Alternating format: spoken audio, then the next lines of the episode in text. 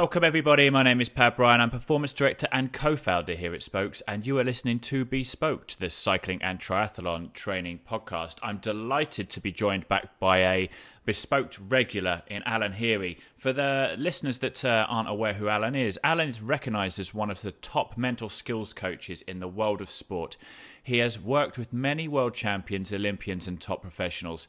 His clients have included sports stars like Steve Collins, who's former world super middleweight champion, Ciarán Power, who's double Olympian, double Rás winner, Ryan Mullen uh, from Trek Segafredo, and is currently working and travelling with the Evo Pro racing team. He has competed in Race Across America as part of a team and is founder of one of the toughest bike races in the world, Race Around Ireland. Alan also works regularly with companies such as Microsoft and Heineken to develop high performance teams and mental toughness. Now, Alan and I are going to be talking today, as you probably guessed by the, the title of the episode, is how to cope with a, a bad race. Um, I presume most people have uh, experienced a, a, bad racer event, whether you time trial, ride crits, road races, or even turning up to do a Gran Fondo Sportive and uh, and it not going your way. Uh, so we're going to give you some top tips on uh, on how to come through that and turn that negative into a positive, which is is also going to be uh, really applicable for when you have a, a bad training session. Although we're going to be approaching this from the mentality point of view rather than the actual training itself. So throughout this, we're just presuming that your training isn't the issue and actually something mentally isn't quite clicking. Alan, how are you doing, mate? I'm wonderful, Pav. Thanks again for having me on. Appreciate it. It's great to be oh, here. Absolutely. Well, we love having you on, man. And just for the listeners, if you uh, if you haven't heard all of Alan's uh, uh, previous episodes, uh, check back in the Podbean vault. There's some really, really good and interesting episodes from uh, the sort of goal setting 101 all the way through to mastering motivation. Um, a, a, real good series of uh, of interesting and um, uh, thought provoking uh, episodes. And uh, for more information, obviously, we'll uh, uh, Alan will be able to to provide a bit more, and and you can always sign up to any of his programs via Spokes.fit website. So, Alan, let's just jump straight in. Um, yeah. When training and preparation has been spot on, and you turn up to a race mm. and it goes terribly, what are the main causes of that?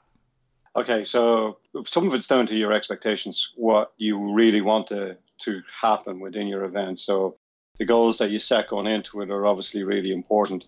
But then there are other times where we come into an event and we literally talk ourselves over before we get there. So, it, you know, I've, I've spoken to clients who will say, I'm doing such a race or, or, or this sportive this weekend, and I always do really badly in it. And so what tends to happen is even before you get to the event, you're looking out for things that could possibly go wrong. So let's say you wake up in the morning and it's raining and you suddenly think, oh God, I knew something would happen. Like this is this is just typical of this event. It's always like this. And then you get there and you're two minutes late or somebody said something to you that kind of upsets you a little bit. And so you get this little bit of a, a, a domino effect. Um, and the, the main reason why people tend to come away from uh, events or races and saying that was a terrible race is really down to their expectations beforehand. And also, some of us have this uh, fantastic ability to catastrophize things. You know, that was awful. That was the worst ever. That was a disaster. It's not really a disaster. It's just a poor performance.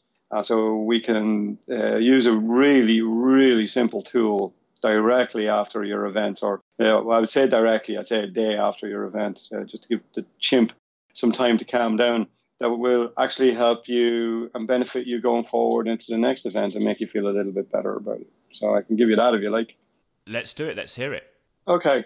So if you do this one thing, if, and this is a simple exercise that you can do after every, I would say get into the habit of doing it after every training session, but certainly after every event, it can certainly help your preparation going into the next one.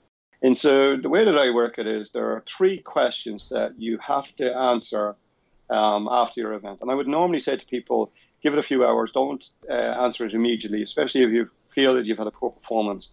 Because when we feel we've a poor performance, we have that little chimp in our head that's going nuts. The emotional part is still going a bit mental. So we need to let it sleep for a bit. We need to let it calm down. And then when it is calm, we can take out the logical part, the human part of the mind, if you like, and, and speak to it. And so the three questions are very simple. What are the three things that went well within the race? So, what actually went well for you within the race? And you take out your notebook and pen, you take out your training diary, and you put this down. What went well for you? The second question is, what didn't go so well for you? So, put down two to three things that didn't go so well. And finally, the last one is, what did you learn from the race, the session, or the event, and that you're going to change for the next one? If you do, if you just sit down and you do that exercise after each uh, competition, I guarantee you, you will continue on improving throughout the year. Because what tends to happen is if we had a bad experience or poor experience within a, an event, we only focus on the things that went wrong. But that's not necessarily true. There are many things that go well within events as well. And so this allows us that uh, idea to always be progressing. Now, I have to say as well, Pav, it's the exact same uh, exercise if you've had the best race of your life. So I'll give you an example. I had a client who competed in the European Championships earlier on in the year, and they won a bronze medal. And everybody was saying it's fantastic. Like we hadn't won a bronze medal in this event in, in a long time and people were congratulating him and sending him messages and stuff. And I sent him the message uh, the next day, going, "Well done, dot dot dot dot." And he came back to me and went, "I have the three questions finished for you." Because it doesn't matter, even if you win an Olympic gold medal, I'm still going to ask you the exact same thing. Because throughout the year, all we're looking at is improvement. That's what we're we're aiming at. Is how can we improve our performance? How can we improve the process and habits that we have in place in order to create that? And so that's that. That for me is probably the number one exercise to do. Now, there are other things that you should be doing going into your event as well. Being very clear about what your goals are. What for you would make it a great event? So if you think of your race uh, coming up, um, say you've got a race coming up in a, in a month's time or a few weeks' time, you really have to, to think about it in terms of if I was talking to you on the Sunday night after your race, what would make it a great performance? So, what are the things that have to go well? Because a lot of times when people go into events, you go in with a very black and white idea. I win, it's a great event. If I lose, it's a terrible um, event. So, this is why I would always say to people make a list of all the goals that you have within the event. What would make it great? Uh, well, if I turn up with water, if I turn up on time, if I have my number, if I have all my gear uh, ready, um, if I do my warm up properly. And so you make a list of all the things that would make really good performance. Then afterwards, you mark yourself out of 10 for each one of those. Whether you win the race or you finish last in the race or you got dropped like me in the first 10K, it doesn't matter. I still fill out the same form. So I look to see where I am at in, in different aspects. So it's, it's not black and white. You now have an entire profile uh, that you can look at to see uh, how you actually did that's a much better way to set your expectations going into an event. Absolutely, I, uh, I, I completely agree with you. And a training diary is something that uh, I've uh, I've been a big fan of for, for, for quite a long time. And you, you hit the exact sort of three questions that that I would uh, I would ask uh, ask my clients to do. And you, have talked a little bit about expectations uh, in that.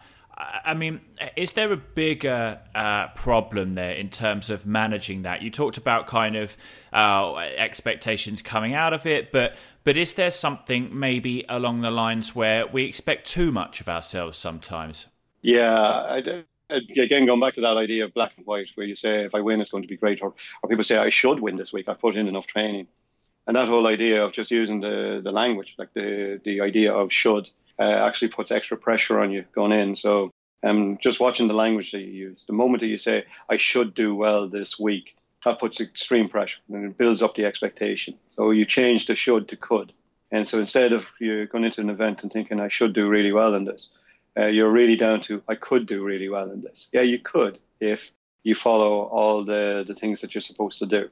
You could do well. It doesn't guarantee success, uh, but it certainly puts you onto a better uh, better keel. So that's probably one of the, the best ways to manage your expectations uh, going into it. Some of us do. We set really high uh, a bar. I don't think there's anything wrong with setting a high bar. I just think you need to set um, a list of things that you would like to achieve this week rather than just one big one, which would be the outcome. Because at the end of the day, it's all about controlling the controllables. So you can't control winning a race You can, however, control whether you have breakfast or not. You can control whether you arrive on time. You can control whether you have all your gear with you. So those are the things you can control, and that's what gives you the better chance of performance. So if you're going to set expectations for yourself, set expectations that you can control. Perfect. Yeah, I completely agree with you there. And talked a little bit about pressure. I've uh, I, I, could name a, a, good few of my clients who have um, even before, during, and after I've worked with them, uh, still have that um, deep ingrained pressuring themselves to do too mm. much. Mm. Um, and I, I, guess when you talk to a lot of people, and it, it, the exact opposite can be true too. You can you can not pressure yourself enough. So, and I would say that's possibly losing focus of your goals.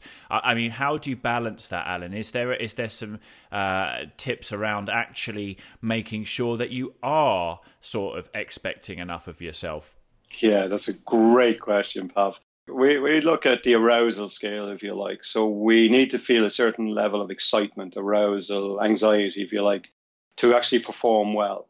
We know that as we get nervous, get anxious coming into events, and our arousal level goes up, performance also increases. So if you can imagine you've got a graph and the line along the bottom is your arousal levels and the line uh, along the left hand side going up is your performance. So you have this bell shape where uh, as the arousal level increases, performance also goes up. Right at the top of that bell shape, so about halfway, if you like, um, on the arousal scale, this is where we call the zone. Now, at this point, you're challenged, but you have the ability to do uh, what you've set out to do. If the arousal level goes too high, you start to see it drop off on the bell shape on the other side. So performance actually drops if the arousal level gets too high. Now, a lot of people set big expectations about you know what they want going into it. Uh, they get overexcited, or the, or the arousal level is too high, or the anxiety is too high, and so that can affect performance on a negative way. But equally, and people forget this, that if you don't set high enough expectations going in, if you don't put enough pressure on yourself, then we get down into the the bottom end, and we call that boredom. You know, when you're kind of going in and you're going, ah, so look let's see how it goes, and it won't be great, and or the opposite. This should be an easy race for me. Then we don't get the arousal level up to where it needs to be. And so all, all the time, my job with clients is managing that scale. So if um, if I've got a, a team or if I got a client who's taking part in an event this weekend, and they're saying, ah, look, it's not a really big event, then what I want to do is challenge them by, uh, well, let's put in a goal where you have to do it in a certain time or you have to hit a certain point at a certain time. And so this adds a little bit of pressure. So now we're pushing it up on the arousal scale. So therefore the performance gets better and the focus gets better because your concentration gets better as the arousal level increases. So exactly what you're saying. So it affects your focus. So what I want them to do then is I want to add a little bit of pressure. Get your time uh, at a certain point or whatever uh, you feel that uh, would challenge you. And then if it goes too high, we pull it back a little bit by doing things like breathing techniques or muscle tension and relaxing or, or changing the expectations a little bit or the goals a little bit. So that's how that basically works. So you're absolutely right. Uh, people can go into events and not have enough pressure. Thank you, Alan. That was a, a perfect answer. Um, I uh, would like to now talk a little bit about um, how and again from from a coach it's there's there, there's there's certain people some people can brush it off some people are uh, i guess this might come down to um, uh, emotional intelligence or in, in, in how you can you you you recognize like your emotions and how you're able to control those. But i know there's a lot of people out there who are struggle with that kind of thing. And a negative result or a negative um, even in training like not being able to hit the power when when they feel like they should can be quite damaging to uh, to that sort of mentality. Uh, have you got any tips for people who are listening to this who actually really do kind of take a bad result or a bad training session quite personally and how they turn that negativity into a, a into positive. Yeah, look, to be honest, Pav, right? None of us wants to have a bad performance. Like none of us wants to have a bad training session.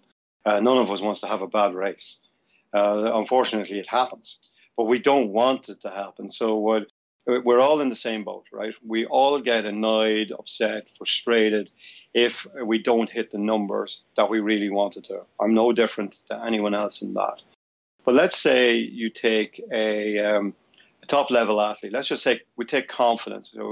It can you, people say it, it will knock your confidence a little bit if you're not hitting the numbers. It's the confidence that gets a little bit of a hit.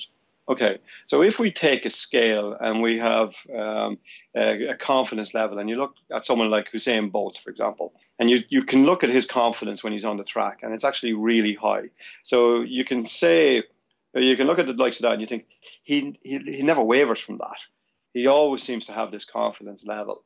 But I can absolutely guarantee you that he will still have doubts. And the reason why I can guarantee that is because anyone who says they don't have any doubts, they're either lying or delusional, one or the other. Where it's built into us. It's a, it's a safety mechanism, if you like, that our brain has. So we're all there to have doubts. But the difference is that he may have a doubt the night before an Olympic final where he, he might be thinking, well, I hope I don't break tomorrow because if I break tomorrow, I'll get disqualified, which has happened to him in the World Championships before. But the difference is how quickly he bounces back. So he will say or do something that will bounce him back up to the level that he was at. Then he'll go along again. The confidence will drop because of uh, uh, doubts, or somebody will say something, and that confidence will drop. But again, he'll say or do something that bounces it back.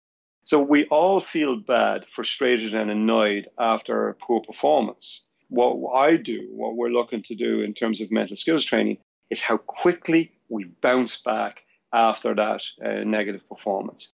And so, one of the easiest ways to do that is going back to the, the first exercise I gave you, sitting down and looking at from a logical point of view what went well.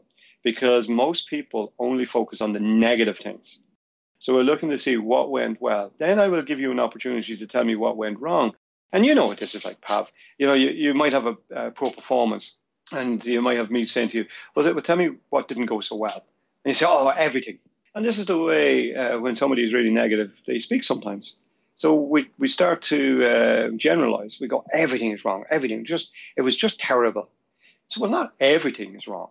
There, you're guaranteed there was some things. Let's write everything down.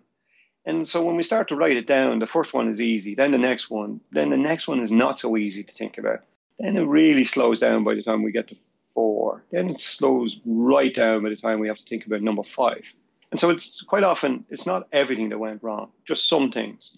Then when we look at those some things, then we can decide what have we learned from those some things and what are we going to change. And if those some things are physical, as in uh, I was just absolutely exhausted. Then you do something like look at your training diary, or you speak to your coach. You know, you give you a call uh, if you're coaching. And I said, well, you know, I'm exhausted at this. You look at your training diary and you see that actually I haven't taken a day off in you know four, five, six weeks. I need to take a day recovery. And so it's a it's a much better way for us to be able to manage uh, our training sessions from a negative point of view. So I would say to anyone out there if you're doing your training session and you haven't hit the watts or you're not hitting the numbers that you want, uh, then you have to look to see what you need to do to to improve that rather than just saying it was a terrible thing. Well, what did you learn? That's the third question, remember. What did I learn from this? And I'm going to change going into the next one. And that's why your training diary is so important.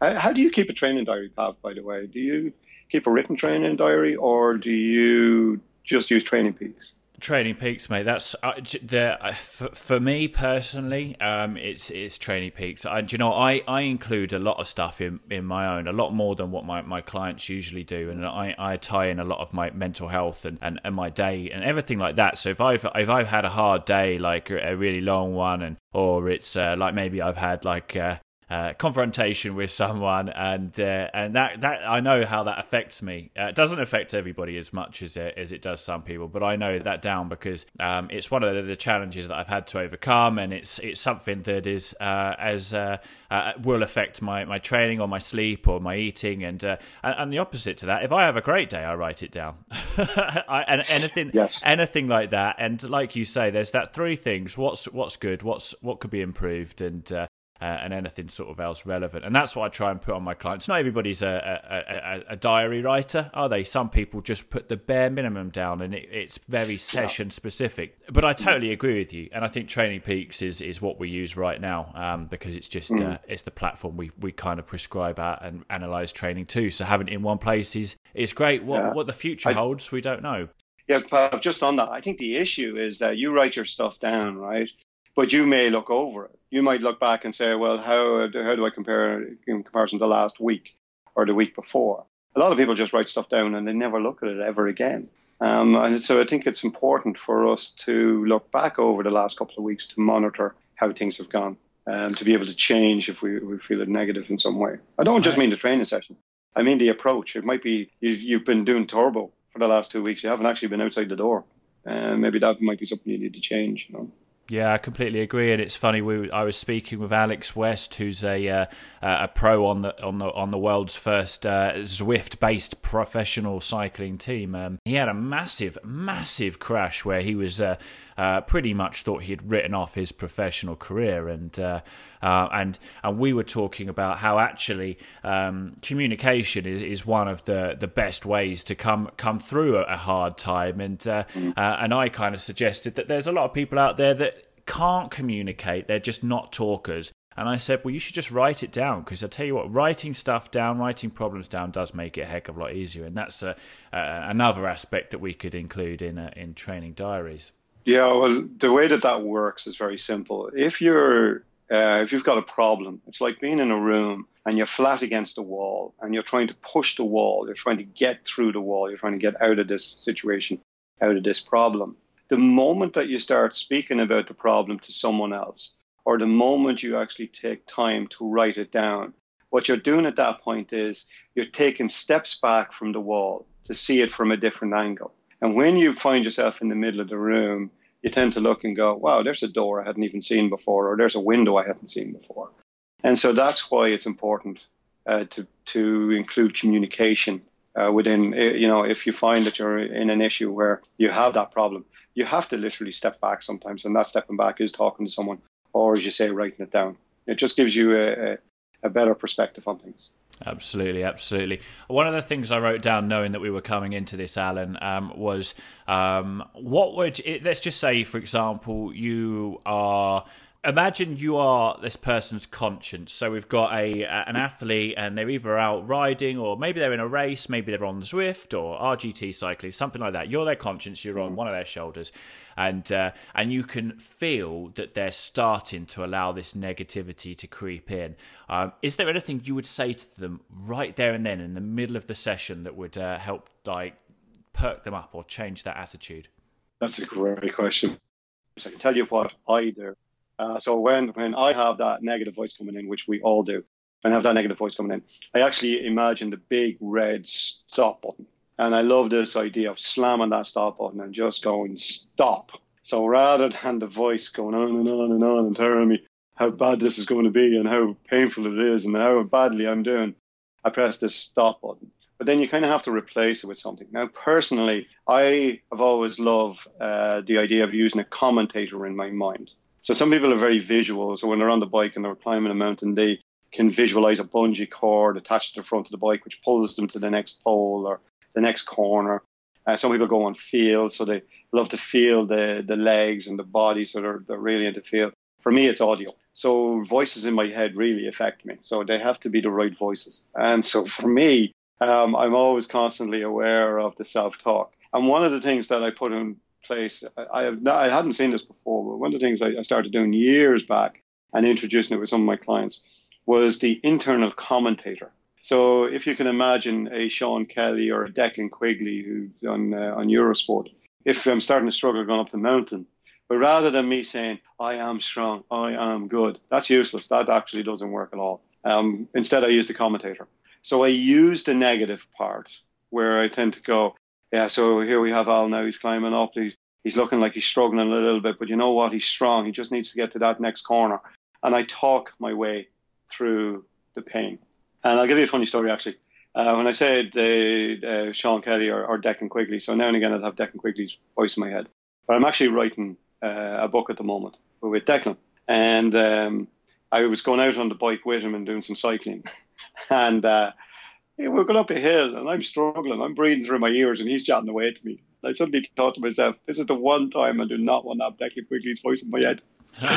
you know, when he was actually real, I went, you know what, Declan, shut up for a minute till I focus on my own internal voice. Oh, so, uh, but that, that's what I do. Is I, I have this big red stop button, and I just go stop. Or look at what does uh, Jens Voigt do? What's he famous for? The, the words that he's famous for. Shut, Shut up, legs. legs. Yeah. Yeah. I love it. And so you create something like that, and you know what? Everybody has their own little thing. So this is what I would be saying to you. Um, it's not enough for me to be riding beside somebody going, "That's it, well done, keep going." That's a lot of the time that doesn't help. They have to create what works for them, what's their little voice in their head, and so the stop button is really good. And then you add in uh, what you actually want to hear that's going to get you there. You have to remember as well, Pav, sport is all about rhythm. All sports about rhythm. Music is one of the best things you can do um, in terms of rhythm. And so even if it's just a tune in your head, humming a tune in your head actually makes a difference to how you're climbing or how you're riding the bike uh, when you're not feeling so good. So just doing that can actually have an effect. And uh, sorry, I have a funny story. You want to hear a funny story on that one, just in terms of music? Always. all right, man. All right. So I'm working with a guy who's uh, doing the skeleton, um, which is for anybody who doesn't know what the skeleton is. It's in the Winter Olympics, and they go down head first on a bobsleigh run, so basically on ice. Uh, so they're doing like 80 mile an hour head first down this thing. Now you you you got to be fairly, you know, on the ball, uh, and you got to have a lot of courage doing it. But he was saying to me he loves the idea of having the of having this rhythm and having this music in his head. So he's standing up at the, the top of the run. He's a, he's about to, to run, jump onto the sled and go. And he says, So I'm there and I have this thing going on in my head. And he said, The coach came up to me afterwards and said, You look really nervous uh, before you go and you do your run. And he goes, Oh, not really. He says, I'm, I'm in control of it. And the guy goes, Well, you know, you were doing a lot of moving, a lot of fidgeting. He goes, Oh, no, no, no. There was a song playing in my head. So I was actually bobbing to the sound of the music. And it was just keeping me nice and relaxed and calm before I went and did this. So that's the, just on that. That's all he had was just that sound. And other people look at you and go, "You're a bit nuts." I don't care how mad it looks. Do whatever makes you feel great. That's what it's all about. And when it comes to your race and when it comes to your doing your sportifs or your training, do whatever makes you feel good. And that's why I think the the self talk is good, but only if you um, make it with a little bit of passion in your voice, or as I say, change it to the commentator. Next time you ride your bike, have that commentator in your head telling you how great you are. It's a whole different ball again. I'm going to have your voice in my head, Alan. Uh, I don't even like my voice in my head, pal. That's why I'm trying to get for Sean Kelly to do it. oh, fantastic! Yeah, I love that though. I think that's great. That's fantastic, and I love the fact that yeah, it needs to be something that the individual has chosen. It can't be. It can't be someone else that's uh, chivying them on. I mean, um, uh, let's just talk quickly before we, we start. Uh, obviously, finishing with some top tips and uh, our usual challenge. But I, I, had a question. I get this quite a lot from uh, from people, and I've got some some experience in this as well. So, uh, people are who are suffering already, maybe with depression or or anything like that. It, it, what, where do you stand on medication? Are you are you somebody who if uh, I mean, obviously, there's a place for medication where, where when there's like no other um, uh, other sort of uh, options. But it, as far as I'm aware, there's nothing that can help this help like the topic that we've been talking about today help this get better. But are there certain people that might actually need to be on that? Um, well, personally, when it comes to a situation where um, somebody is suffering from depression uh, for me, it's always the medical advice. Uh, you know, I don't recommend uh, medication or I don't not recommend medication. It's purely down to the doctor at that point. Um, I can tell you from a from a personal uh, view, I would have always kind of gone, you know, well, if you can manage it, you can manage it, and you don't you do your training and stuff. But medication does help get people to a certain level. I think sometimes where they're in a better position to think about and motivated to actually go out and do the things that can help, like exercise, like relaxation, like nutrition. Um, so sometimes there's definitely a place for it, but again, it's not my place uh, to recommend medication or not medication. I would go by uh, whatever the the doctors will tell you at that point. But sometimes I have found uh, from personal experience uh, working with some clients that uh, medication can help for a little while just to get them into a place where they're feeling enough energy and enough uh, confidence and being able to manage the anxiety enough to actually do the things that make them feel great, which are the things like the exercise and the uh, the chatting to friends and stuff. So that's kind of where I stand on it. Um, I, I purely follow the, the medical on that one. Yeah, no, I completely agree with you there, Al. I think that um, while uh, uh, from from a personal point of view, um, uh, I've been medication free for many years, but I can tell you when I was uh, uh, when I was bad, or if I get very bad, it's incredibly hard to even think about getting on a bike, uh, let yeah. alone let alone even having a bad race or a, a training session. So yeah, there's definitely a role for the doctor to prescribe that, and I think that it can be a good good sort of bridge to get you back on that the, the side that is um, that, yeah. that consistent and everything. So, um, thank you for and that, Alan. Sorry, Hope- Pav, sorry, sorry, Pav, just on that as well. Sorry, on that sort of thing, as I know we're going to wrap up, but um, there's a difference between feeling down and depression as well. So, if something is lasting for a couple of weeks, you definitely need to go and seek out help. Um, you, you don't wait um, too long, but at the same time, uh, you know, if you have a day where you're feeling down, that doesn't necessarily mean uh, you have depression either. But certainly, if you're feeling down, go and get help.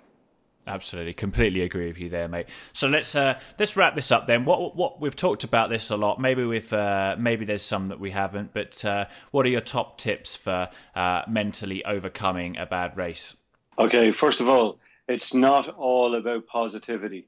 Uh, you know, positivity doesn't always work. So you can be negative. I actually don't care if you're negative, but we're going to do it in a step by step process. The first one is going back to what we did earlier on what went well. There's always things that went well, even if it's that you turned up on time, you turned up with all your gear. That's still a positive. Then you look at the negative. So what didn't go so well, and then finally finishing off with that question of what did I learn, and I'm going to change the next time. I think if you put those three steps in place, you will have much better workouts, and you'll certainly feel much better. Um, whether you have much better workouts or not, you certainly feel much better and you will continue progressing all the time. They would be my top tips. So it's not all about positivity. You can have negativity. That's fine. Um, it's how you use the negativity uh, to make you better. That's what it's always about. Fantastic. And uh, does that link us up to our challenge? All right. So the challenge really is the using something like the stop button. And I'd, I'd love to see what people come up with. I've said I love the commentator in my head because the commentator does a little bit of the negative and the positive. Look at him. He looks like he's dying, but he's always strong. He'll get to the top of this thing. I would love to see what people are using. Uh, try out the big red stop button that when you hear the little voice in your head that says, I can't do this, I can't go on. And you have that thing that goes, stop. Try that button out. Let us know how you're getting on. But more importantly, what will you say to yourself after the big red stop button? What do you want the voice to say instead? So, what do you want the voice to say? I would love to see uh, what people um, can challenge themselves with that because it's not always easy. Uh, what do you want the voice to say? I love that. I love that challenge. So, uh, ladies and gentlemen, uh, listeners, um, as ever, you can uh, feel free to take this challenge from Alan away and do it. Uh, do it on your own, um, and uh, and just uh, write it down or visualize it or whatever you want to do. But if you would like to come and join and be part of a community where we'll be all doing this together, um, jump on Facebook, head to Spokes Performance Training Advice Facebook group, and every week, lovely Claire, our one of our spokes stars, sets up this these challenges. And so, uh, yeah, I mean, I, I, I, I'm looking forward to this, Alan. My one, I can tell you from my, my CBT days, is that actually it's uh, it's traffic lights for me. So it's very much the same, uh-huh. and it's it's it's red. It's a red light, um, and and I will have a little think about what it is that I'm going to say to myself. But but you know what? It's been it's been really it's been great, mate. Because there's a lot of things on here where I again every time we talk, I'm like I can relate it to like oh I did that when I was riding the other day and I didn't yes. even know I was doing it. So I love having you on, mate. oh, that's brilliant. I love it, mate. Listen, thanks for that. I'll chat to you soon. Absolutely. Listeners, thank you very much for joining us. Uh, it's always, always a pleasure to hear from you. So uh, if you've got any questions, comments, or uh, any suggestions for content or uh, guests to have on, please, uh, please do reach out in our in our Facebook group. Uh, again, if you've uh, if you've enjoyed this, uh, please do share it with your friends and uh, leave us a little comment or review, uh, depending on which platform uh, you are on. And definitely, definitely subscribe because no doubt we will be having Alan back with us again. So thank you, everybody. My name is Pav Bryan. I'm performance director and co-founder here at Spokes, and you have been listening to Be Spoked.